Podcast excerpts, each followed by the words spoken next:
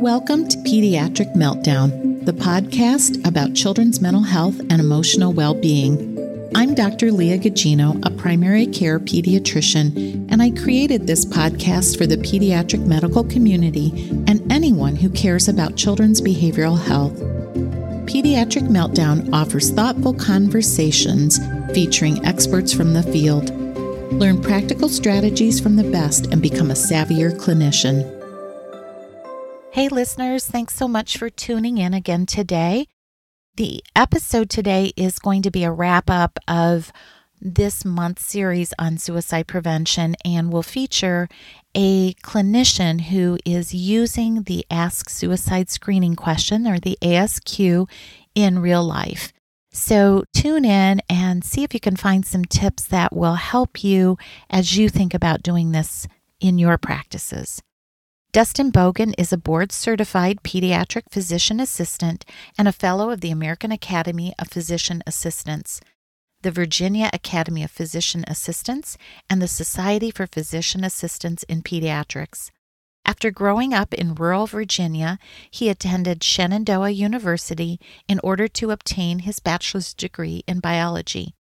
He minored in psychology and then got his master's degree as a physician assistant and after graduation was fortunate to begin working immediately in primary care pediatrics.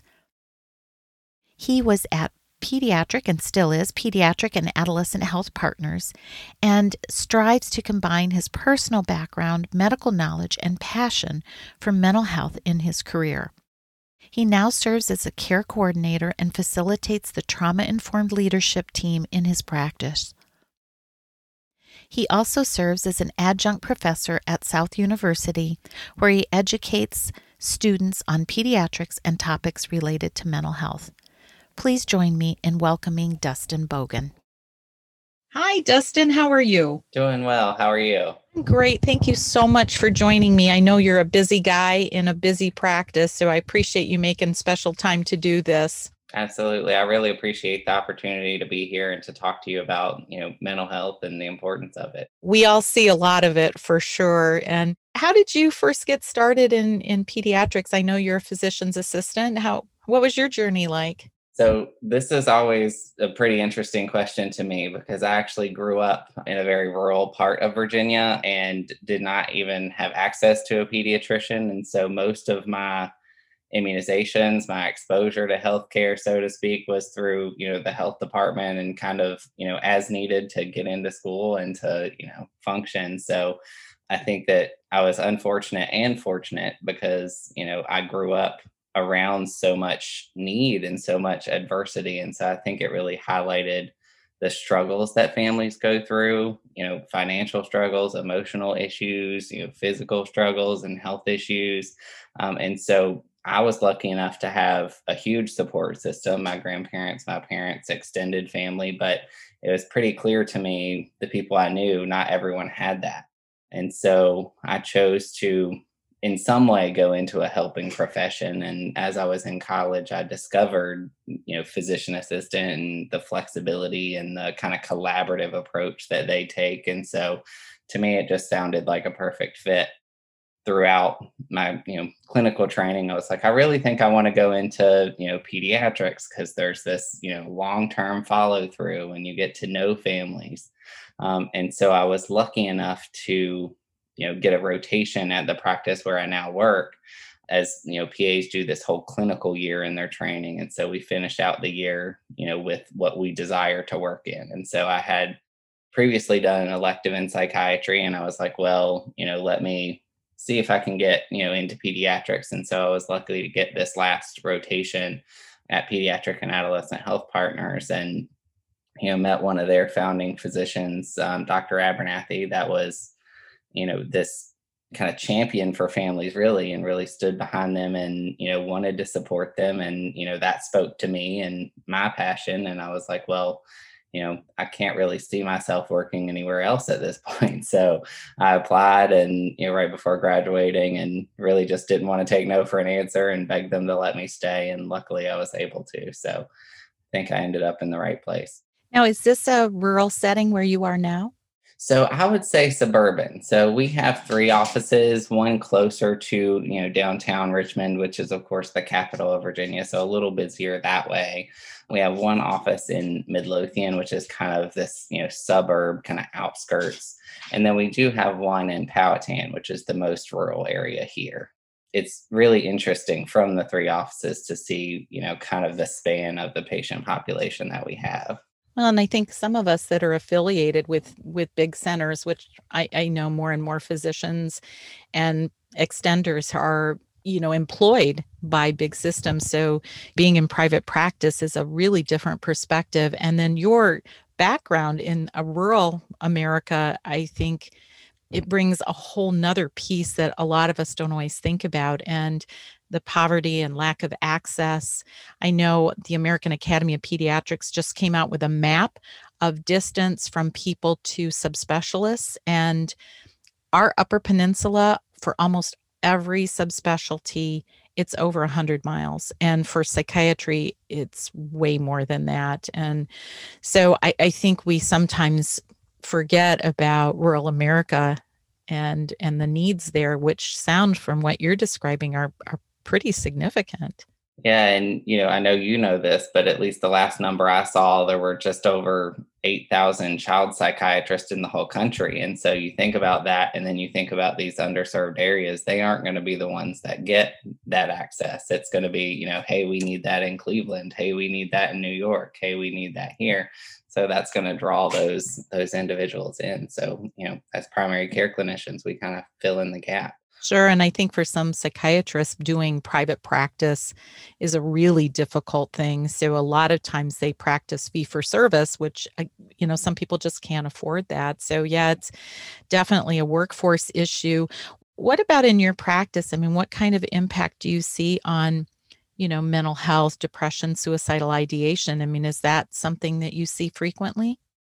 Absolutely. So, you know, of course, that's been exacerbated over the last year, but mental health in general is a huge piece of primary care. One of, you know, my mentors initially even said, you know, no matter where you practice, no matter what specialty, you're going to see mental health. And so I would say, you know, I'm seeing two or three consults, you know, or more per day um, in regards to depression, anxiety, mental health. And then I would say, you know, three to four of those throughout the week will even have suicidal ideation. And it sounds like by speaking to the fellow providers at my practice, that range is between two and six people that they're talking to about suicide on a weekly basis. And, you know, really, you know, considering the smaller amount of numbers that we're seeing with COVID, that's pretty significant.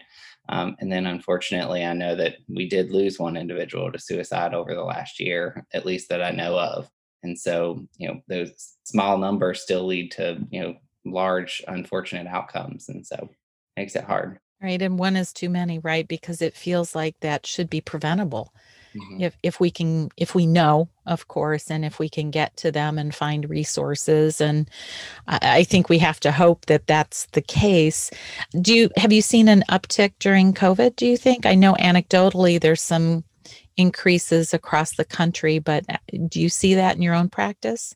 Absolutely. So I know that, you know, when we initially started doing suicide screening, we were looking at maybe, you know, 12% of our patient population had suicidal ideation. And with COVID, that's increased, you know, up to about 16, 17% based on the numbers that we did recently. And so, again, you know, just trending based on current circumstances. So makes it hard. Yeah, and I I think that sounds about right for us. I think at one point typically, I think we trend right around 15%.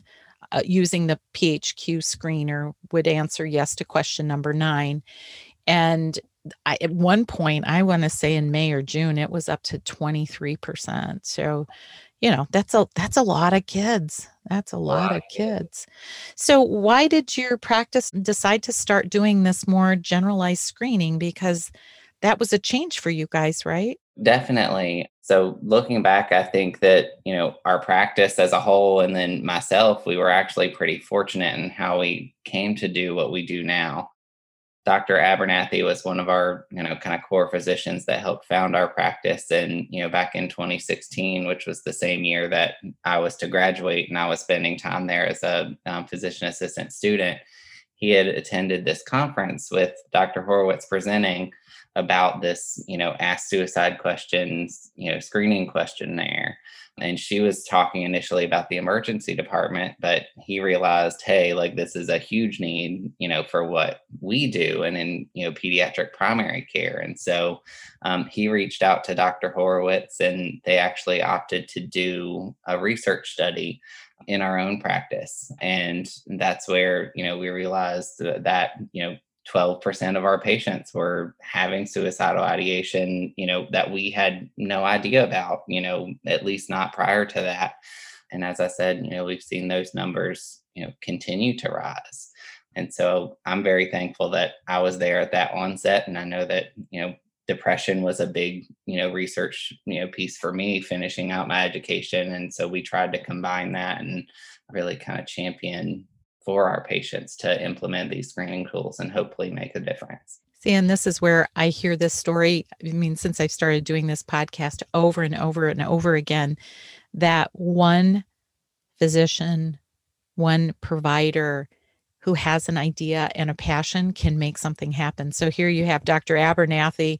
Here's a you know a conference, and so many of us go to conferences. We get all excited, and then we come back, and you know life goes back to the way it was. But to say we're going to do something different, and then to have an NIMH researcher say, "Yeah, we want to make your practice a pilot." I mean, here you are in Virginia, right? You never would have been on the map, right. and you make something happen.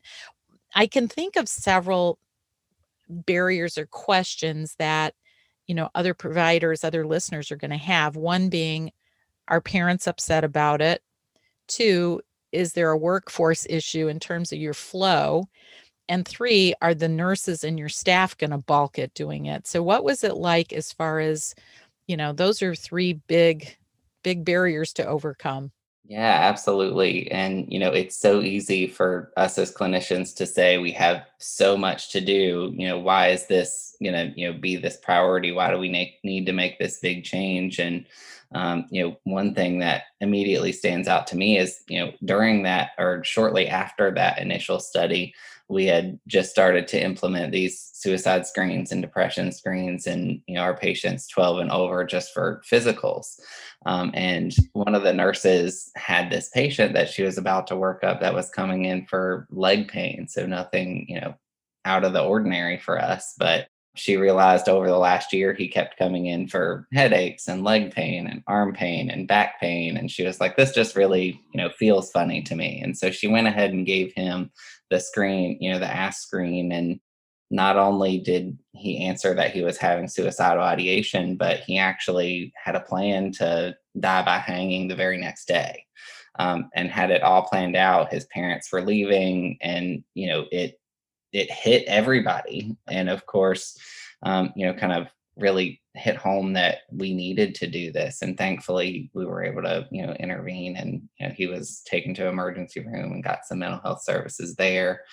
And that time and time again just gets reinforced. We've had, you know, a 17 year old girl who crumpled up the screen behind her back at the physical and hoped nobody would see it. And then, you know, one of the nurse practitioners noticed it and asked for it and realized that, you know, very same thing. She was had this plan in place. And we see younger kids, you know, even under the our typical screen, nine and 10 year olds who have, you know abuse histories or who are in foster care or other traumas and they are having these thoughts of dying at such a young age. And so it just kind of constantly hits home to us as clinicians.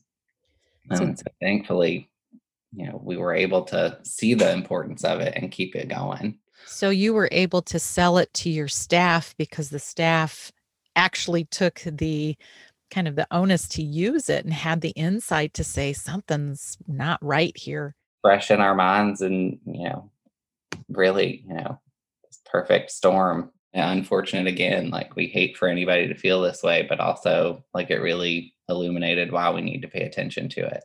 So and for listeners who didn't hear the podcast right before this one I interviewed Dr. Lisa Horowitz about the Ask Screener. So it's a little bit different than the PHQ 9. Um, the concerns being the PHQ 9, which does ask a question about thoughts of hurting yourself, but not specifically thoughts of killing yourself. So this Ask Screener is five questions and it's very pointed questions, right? Yeah, it's um, direct and to the point and it's like you know are you thinking of it right now um it really you know kind of puts it in their you know clear you know wording so that that way they know how to answer were you using the phq9 before you started using the ask screener so um, we were familiar with it, and actually, we still, you know, use it here and there, whether it be for consults or for follow-ups to our initial screens. Um, and so we used that, but we found that, you know, the ask questionnaire was just, as you said, more pointed, um, and it really got more kind of return and more, you know, truthful responses.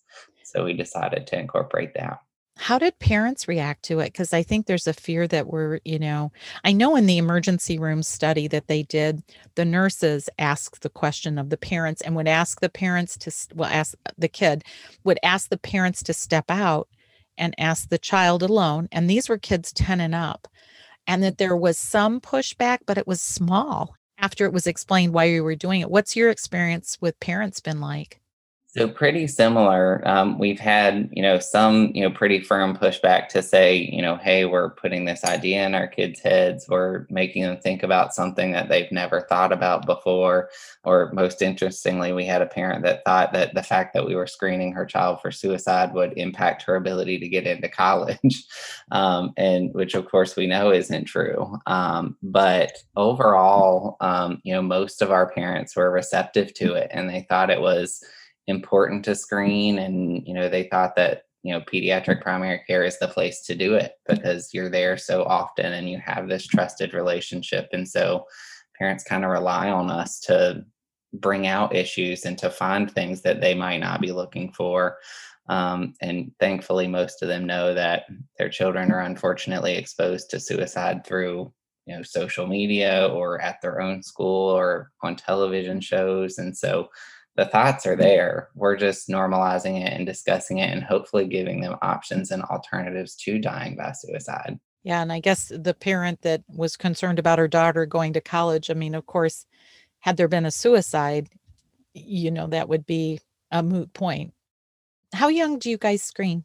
We routinely screen ages 12 and up at their physicals and so just their annual well visits. Um, but the nurses have been trained and you know receptionists have been trained that if they get that feel and they're you know they kind of think that they need to incorporate the screen we've screened as young as eight and we've talked about things in even younger kids because unfortunately i know in our area there was a you know five year old that attempted suicide um, oh and, my! thankfully, not from our practice, but you know, it's one of those things that gets pointed out at conferences, and you don't think of someone that young wanting to die, let alone having the you know planning to try. And I uh know in the emergency rooms, in those places that have adopted it, I think they're screening everybody that comes to the emergency room. Now, again, it's a little bit different population, but they do find a percentage of the kids that are coming in for medical concerns that do have suicidal ideation. I think some emergency rooms, you know, are only doing them if they're specifically coming in for a psychiatric or depression or an attempt or something but you know they're they're going to miss some of those so i'm wondering like in our practice we, we've been using the phq 9 and i think that there's room to add the ask and I know Dr. Horowitz had talked about sort of adding that, you know, sort of the PHQ9 plus ASQ as a routine screener because the PHQ will also pick up depression. Mm-hmm. And you can be depressed without suicidal ideation, and you can have suicidal ideation without depression. Mm-hmm. So, and I'm wondering about that group of kids that, you know, do we need to do more routine? Like I usually do a screen on all the kids that are coming in for any kind of like med check if they have anxiety, depression, ADHD, for that type. But I'm wondering about those group of kids that have chronic headaches, chronic abdominal pain, multiple injuries. Have you guys thought about that population and how to screen so that we're not relying on the, well, maybe, you know what I mean? So that's just sort of more of a, a routine process? Absolutely. So, you know, research has proven that our kids who come in with these, you know, chronic abdominal pain and, you know, then our adolescents that come in for chronic headaches, you know, most of them do either have a history of trauma or do have an underlying mental health um, disorder. And so it's it's constantly in our mind, and we have meetings um, bi-monthly currently to discuss what we currently do. Um, and that is one of the things that comes up from time to time, and we haven't implemented a standard yet. But we're constantly, you know, talking to receptionists and nurses and parents and trying to get a feel for what should we change and what do we feel like is needed at this time. So I think that depending on your practice and depending on what you see, it could it could be huge and you could catch a lot of kids that way. I think certainly a fear for our practice was, you know, somebody comes in for, say, a sinus infection and we routinely give the screen. Uh, what am I supposed to do if it comes back positive and I've got a 10 minute appointment for that? On the other hand, if you did pick it up, that's kind of a big thing. Um, and gee, it would be awful if we miss that. So it's kind of a double edged thing. And how do you deal with the the positives? Because I think that's the other is if I ask and it's, you know, 17% or 15%, whatever, what what's my day going to look like if that happens? How am I going to manage that? How has that worked for you? So it definitely, you know, I would never say that it doesn't make an impact or, you know, that it's easy to do. Um, but as you said, it all goes back to, you know, our initial motivation. It's not even really about those kids that admit that they have suicidal ideation. It's about the kids that maybe would not have if you hadn't brought it up. So we have this opportunity to help and, you know, to really make a difference. And so in our practice, um, we at one time were blessed with social work interns and they helped out a lot with this. But currently, um, our receptionists actually hand out a paper form um, that includes the PHQ2 and then the Ask Suicide Questions questionnaire as well. And then it, the nurse collects that and quickly reviews it to see um, if there is suicidal ideation and then can verbally ask as well. And so if that particular patient is um, actively suicidal or has suicidal ideation, we chose to make that our priority. And so if they were there for a well visit, we hold off on the well visit and we save that for later and we talk about how, you know, this person's feeling like they might want to end their life. And that's the most important thing. There's no need for an annual physical if they're not going to be here next year. And so um, we kind of just, you know, take the opportunity to catch those kids in the moment. And, you know, then providers are able to focus on that. And so it still takes time and it still hits us hard when it happens. But at the same time, it's much more efficient than if it's, you know that oh by the way at the end of the visit or you know that thing that we catch as they're getting ready to walk out the door and we're like oh wait don't leave um, and so we've got a fairly smooth process down that's been helpful. I think that's key having a process. I remember one time I did the PHQ9 and I just didn't see it. A lot of times my staff would say, Hey, Leah, you know, look here, you know, this is positive. Um, and I missed it and they had left and it was positive. So I ended up calling the mom and and really doing a screen over the phone and felt like she was in a safe place but it kind of freaked me out i mean it happens right you just don't catch everything but I, I think there's something to be said for and i know part of the ask brief suicide uh, screen assessment that you do after you get a positive is to praise the patient and to thank them for sharing. And I think if somehow we can start internalizing that to, I'm so grateful that they told me as opposed to oh my god now what do i do? Right. So how did you prepare yourselves for what to do about these positives? You said you have a smooth process. What's that look like for you so we actually, um, you know, through this um, what we call our trauma informed leadership team, we took the initiative to make sure that everybody had some form of training, and so providers were able to go to CME conferences that incorporated um, suicide screening, or you know, we brought in um, from the trauma informed community network, we brought in training about adversity and trauma and how to talk to people about mental health and you know really be straightforward with that and we took a combination of resources from the AAP and from the National Institute of Mental Health about the Ask Suicide training um, questionnaire, and we made sure that everybody had those in hand, and we talked about them with everyone. And so, you know, if one person wasn't comfortable, the person right next to them could fill in the gaps. And you know, we really just made it a commitment to work as a team and make sure that we all had some form of training, um, and we had resources in our back pocket to be able to give to patients if they needed it. And we knew where our ERs were that handled mental health, and we knew which offices could get people in quickly. And so we just, we kind of worked hard and started from grassroots and moved forward.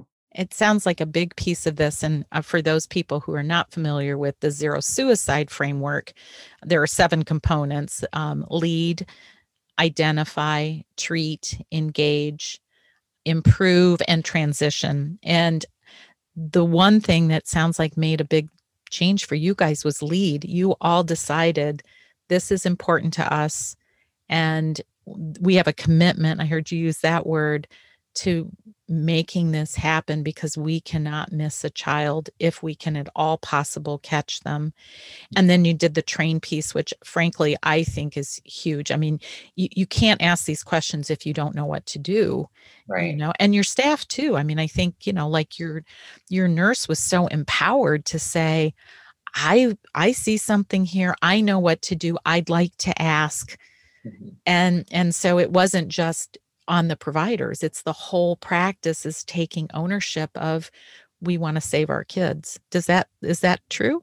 Absolutely. And I think that, you know, what I love about our practice, and like I said, you know, way back when, pediatric and adolescent health partners is in and of itself a family, and we make it a commitment to empower families. And I think that you have to acknowledge and, you know, welcome the skills of everyone that you work with. Um, and you have to let people know that it's okay if you ask these questions it's okay if you come to me and say hey we need to do this it's okay if you know i ask you to do this and i think that you know that's allowed us to to just do what we do and you know make it as less painful as possible i think that there's going to be a whole lot more things that come out. The American Academy of Pediatrics just had a suicide prevention summit and brought together thought leaders from all over the country. And I was fortunate enough to be on a panel to talk about just this, you know, from the grassroots, the primary care, because, you know, a lot of times people talk about doing something and then the primary care people are like, hello, I'm out here. Could you include me? And so to be included, I think was so important. Um, but that there are materials to know how to train because you have to be able to have, have that. And then one of the other things you mentioned was the mental health resources. And I would agree if there's any way that you can have it in your office, it was a game changer. And I've said this over and over. I do think that there are some creative things, and you mentioned social work interns. So if people are near teaching institutions, they might be able to connect with departments of social work, departments of psychology to to partner up and then certainly you can hire people or have some kind of partnership in the community and then having right now where you guys are at we have partnerships with people out in the community that will see our crisis you mm-hmm. know patients. Does that sound about right what your process has been? Absolutely and i think you know you said it you know as clearly as it can be it's all about relationships and you know we know that we have inherent skills and abilities and opportunities but we can't you know do it all. We we need that team and so um, we tried to reach out to you know the emergency rooms in the area and make sure that we knew what behavioral health access they had for ER as well as otherwise. We um, reached out to um, you know local advocacy organizations to bring in trainings to our office, and we reached out to psychiatry offices and invited their practitioners to our provider meetings. And we said, you know, hey, let's sit down, let's have a conversation, and let's see what makes our referral process easier for you and what you know can we do to you know make the referral process easiest for our patients so that way they aren't waiting six months nine months in a time when they're feeling at their worst. I think it's just about building that that trust and that community. I love that. It's like uh, let's get creative and and see what we can do with the resources that we have. And of course every community is going to be different. I mean at minimum you know there should be a community mental health organization in a region. Now, again, the more rural you are, the more limited the partnerships. I do think with telehealth that that might be something that can, you know, be helpful to folks. But I like your idea of like, hey, we reached out and said, can we partner with you? You didn't sit back and wait for that to happen. And we've had those meetings too. Um, we called them community partner meetings. And the therapists that came were so grateful to be invited. And, you know, we taught them about the screens that we're doing. They didn't know anything about a PHQ. And I said, we do this all the time and if we could share that expertise and so they learned and i think the thing that's really nice about you dustin is i feel like if i had if i was a parent and my child came to you you wouldn't be freaked out if they said yes i'm having thoughts of suicide. You would be like calm and okay let's talk about it. How bad is it? And you know, we have a plan. It might not necessarily be the emergency room. I mean, those imminent cases, like you were talking about, in my experience, aren't the ones that you see the most often. The most often are sort of more like, yeah, I thought about it. I'd never do it. Or maybe I do it. You know, they sort of have a plan. So I think it's our fear that I'm going to not know what to do. So I'd rather not ask. Right. And, and, but you kind of convey this I I need you to tell me. I want you to tell me. I'm here to help you and I know what to do.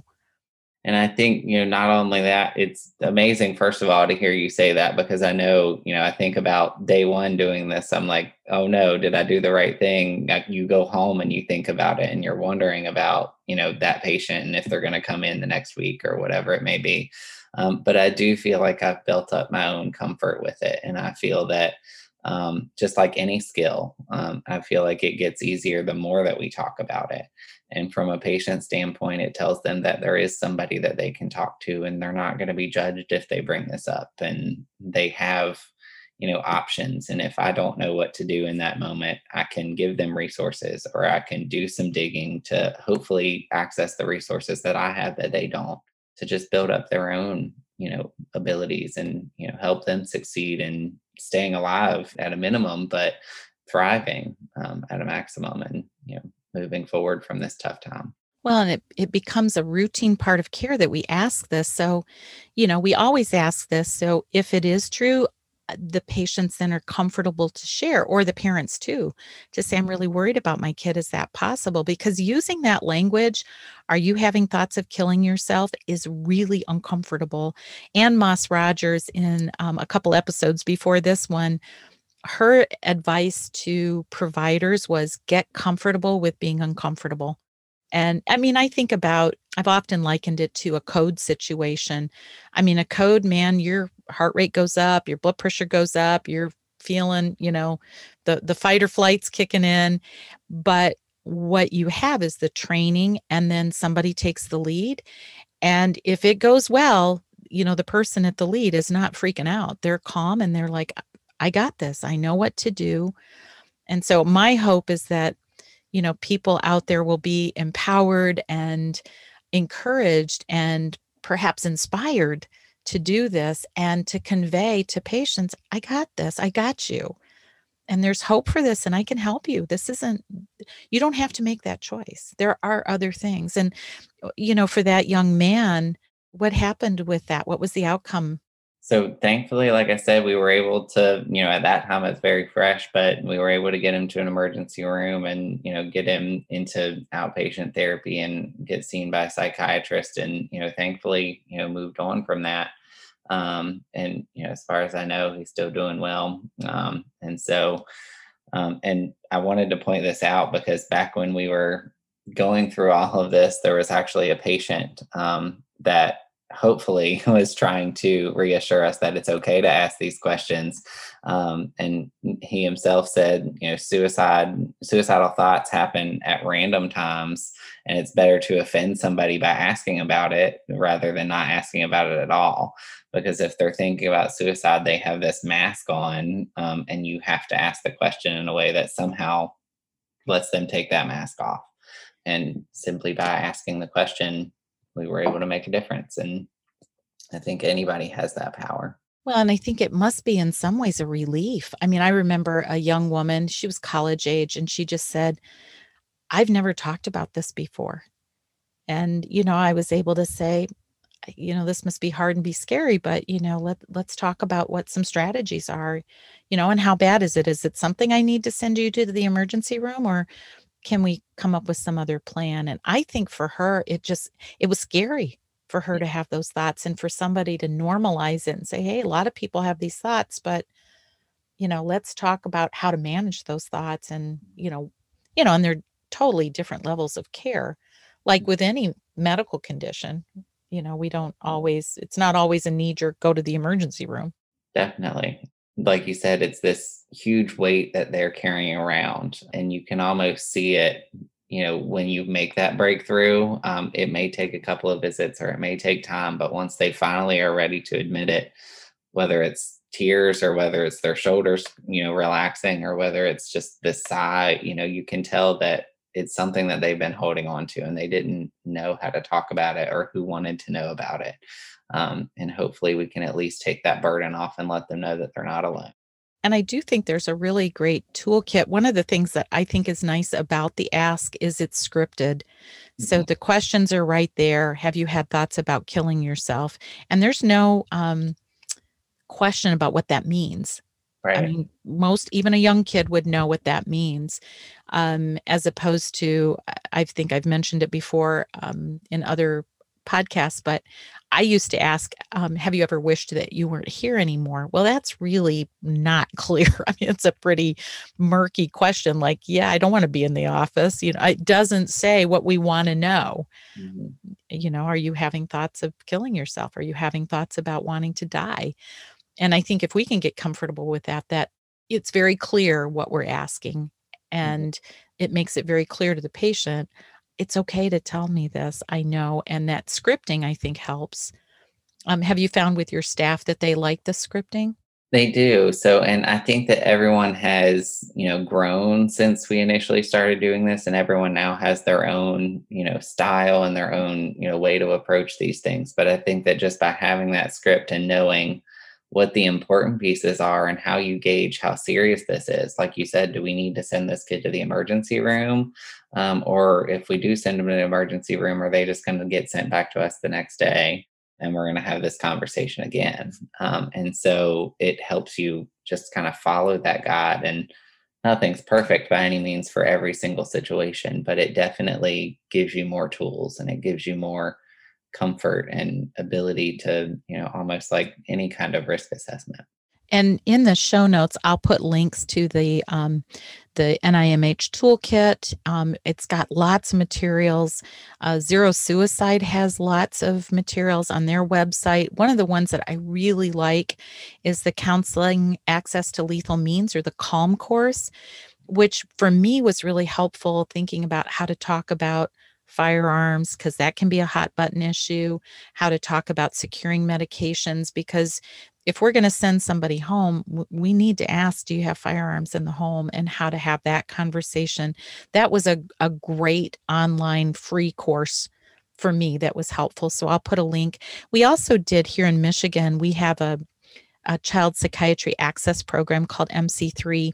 And we created a little scripted thing about like a kid that comes in for a physical and has suicidal ideation and just what you were talking about earlier like okay now the conversation's not going to be about the physical but also what's going on in the clinician's head like oh god i was hoping i could get out of here and now i'm going to be tied up and and it we use those bubbles to kind of convey what people are thinking and we sort of do an example of you know sort of the less than desirable response of the clinician who clearly doesn't want to hear about it and then sort of a, a better version. It's just a little i think a nine minute video and then i'll also include the the link to dr abernathy um, his uh, his youtube video about that. Are there any other um, information or tools trainings that you would recommend to people that want to learn about this? I think that the clinically integrated network does a great training on trauma informed care, and it's not directly related to suicidality, but it talks all about those risk factors and how do we broach these really sensitive topics and how do we praise someone for bringing in this difficult information? And how do we also not you know make the problem any worse um, and so i think that's a huge piece And then, very similar to what you've mentioned, Suicide Prevention Resource Center, they have a you know free training available that kind of breaks it down into modules that are easy to follow. And I think that's been you know something that we can kind of add to our tool bag. And I th- also think it's good just to bring in resources from different people doing the same thing because we can all learn. Like that's what we signed up for. well, we don't have to recreate the wheel and come up with our own plan. I mean, it's out there. And I love the idea um, that you came up with in your office about this trauma informed leadership team. Can you describe that a little bit? Yeah, absolutely. So that was alongside one of our social work interns. Him and I had talked about how do we build on what we're already doing well? We had started the suicide screening and depression screening and you know how do we evaluate our whole practice and are there small changes that we can make? And so we initially started meeting monthly and then as i mentioned now we meet every other month um, and we talk about like what are some of the successes that we've had? What are some of the areas of opportunity that we can improve on um, and then also, how do we take care of ourselves and our staff as they're doing these difficult things?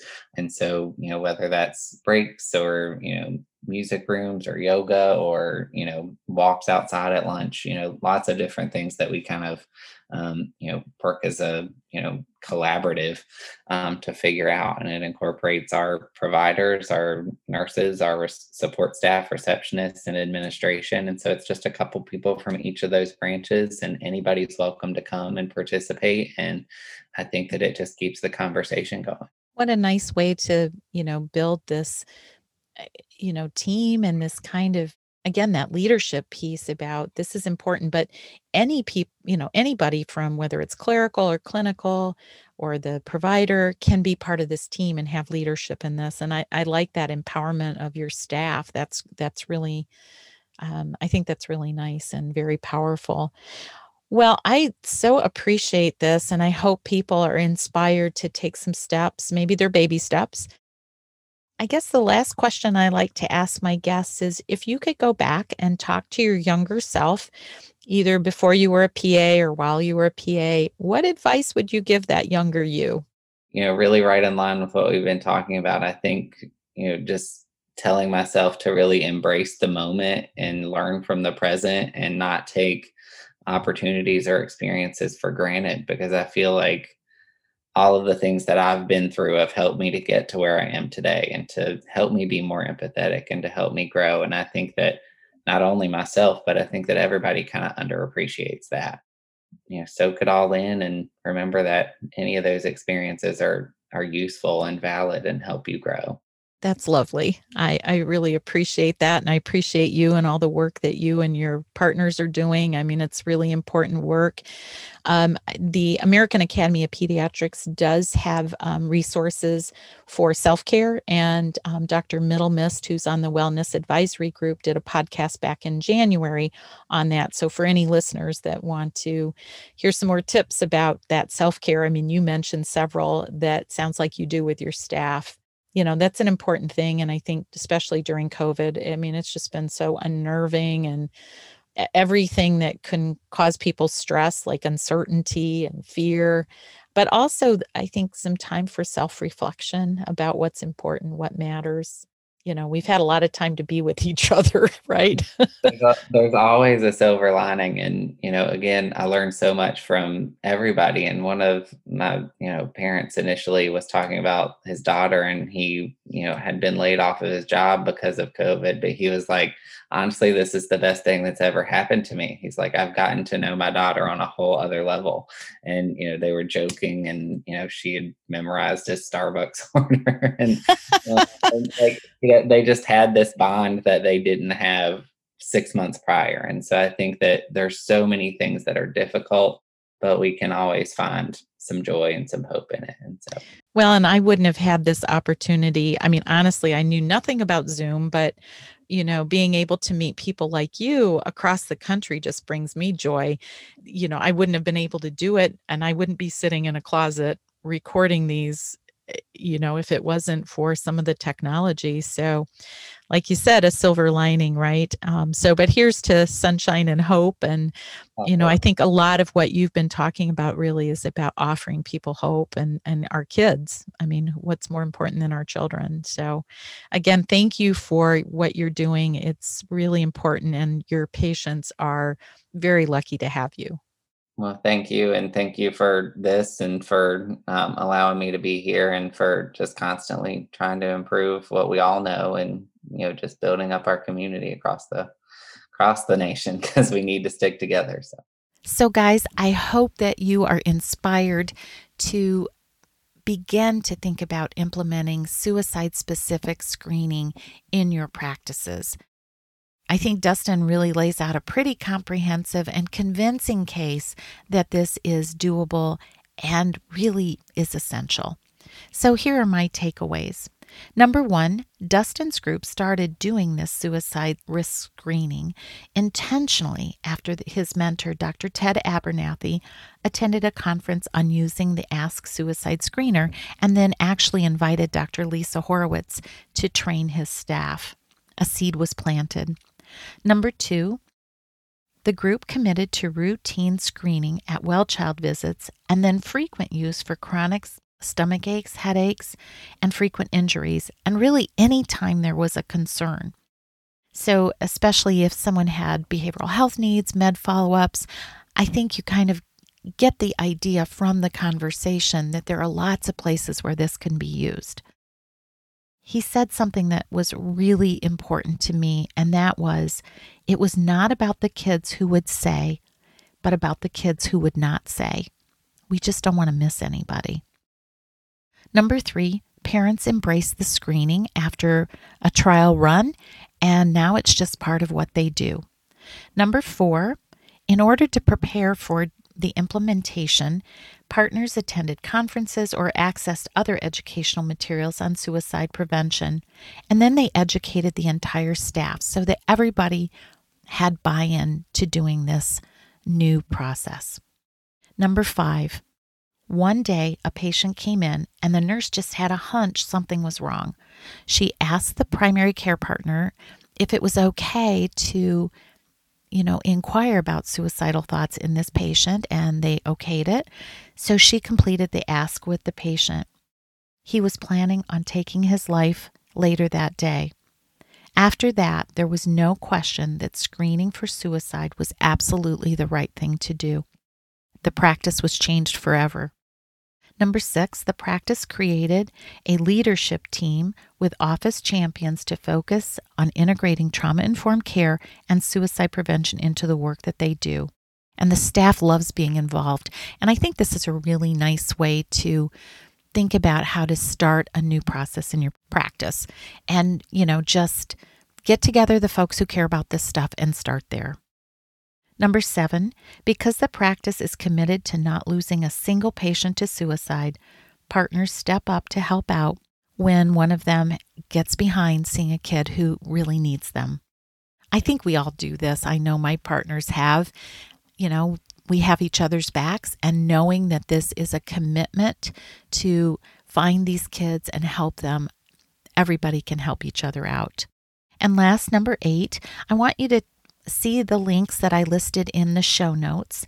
That includes Dr. Abernathy's TED Talk, links to the NIMH ASQ Toolkit, the Counseling Access to Lethal Means course, which I would really encourage you to listen to because it's awesome. And then a nice parent engagement video that I helped create with the University of Michigan MC3 Child Psychiatry Access Project. This is really a nice little cartoon about what happens in our heads when we know we're going to have a tough patient encounter because of the seriousness of the encounter, but how it looks on our end, but also on the patient's end and the parent's end. So I hope you'll take a look at that. As always, thank you so much. I hope that this series has been inspiring for you to begin to think about suicide prevention and risk screening. So, Take care, my friends, and I will look forward to seeing you back here, and we will begin a summer of episodes.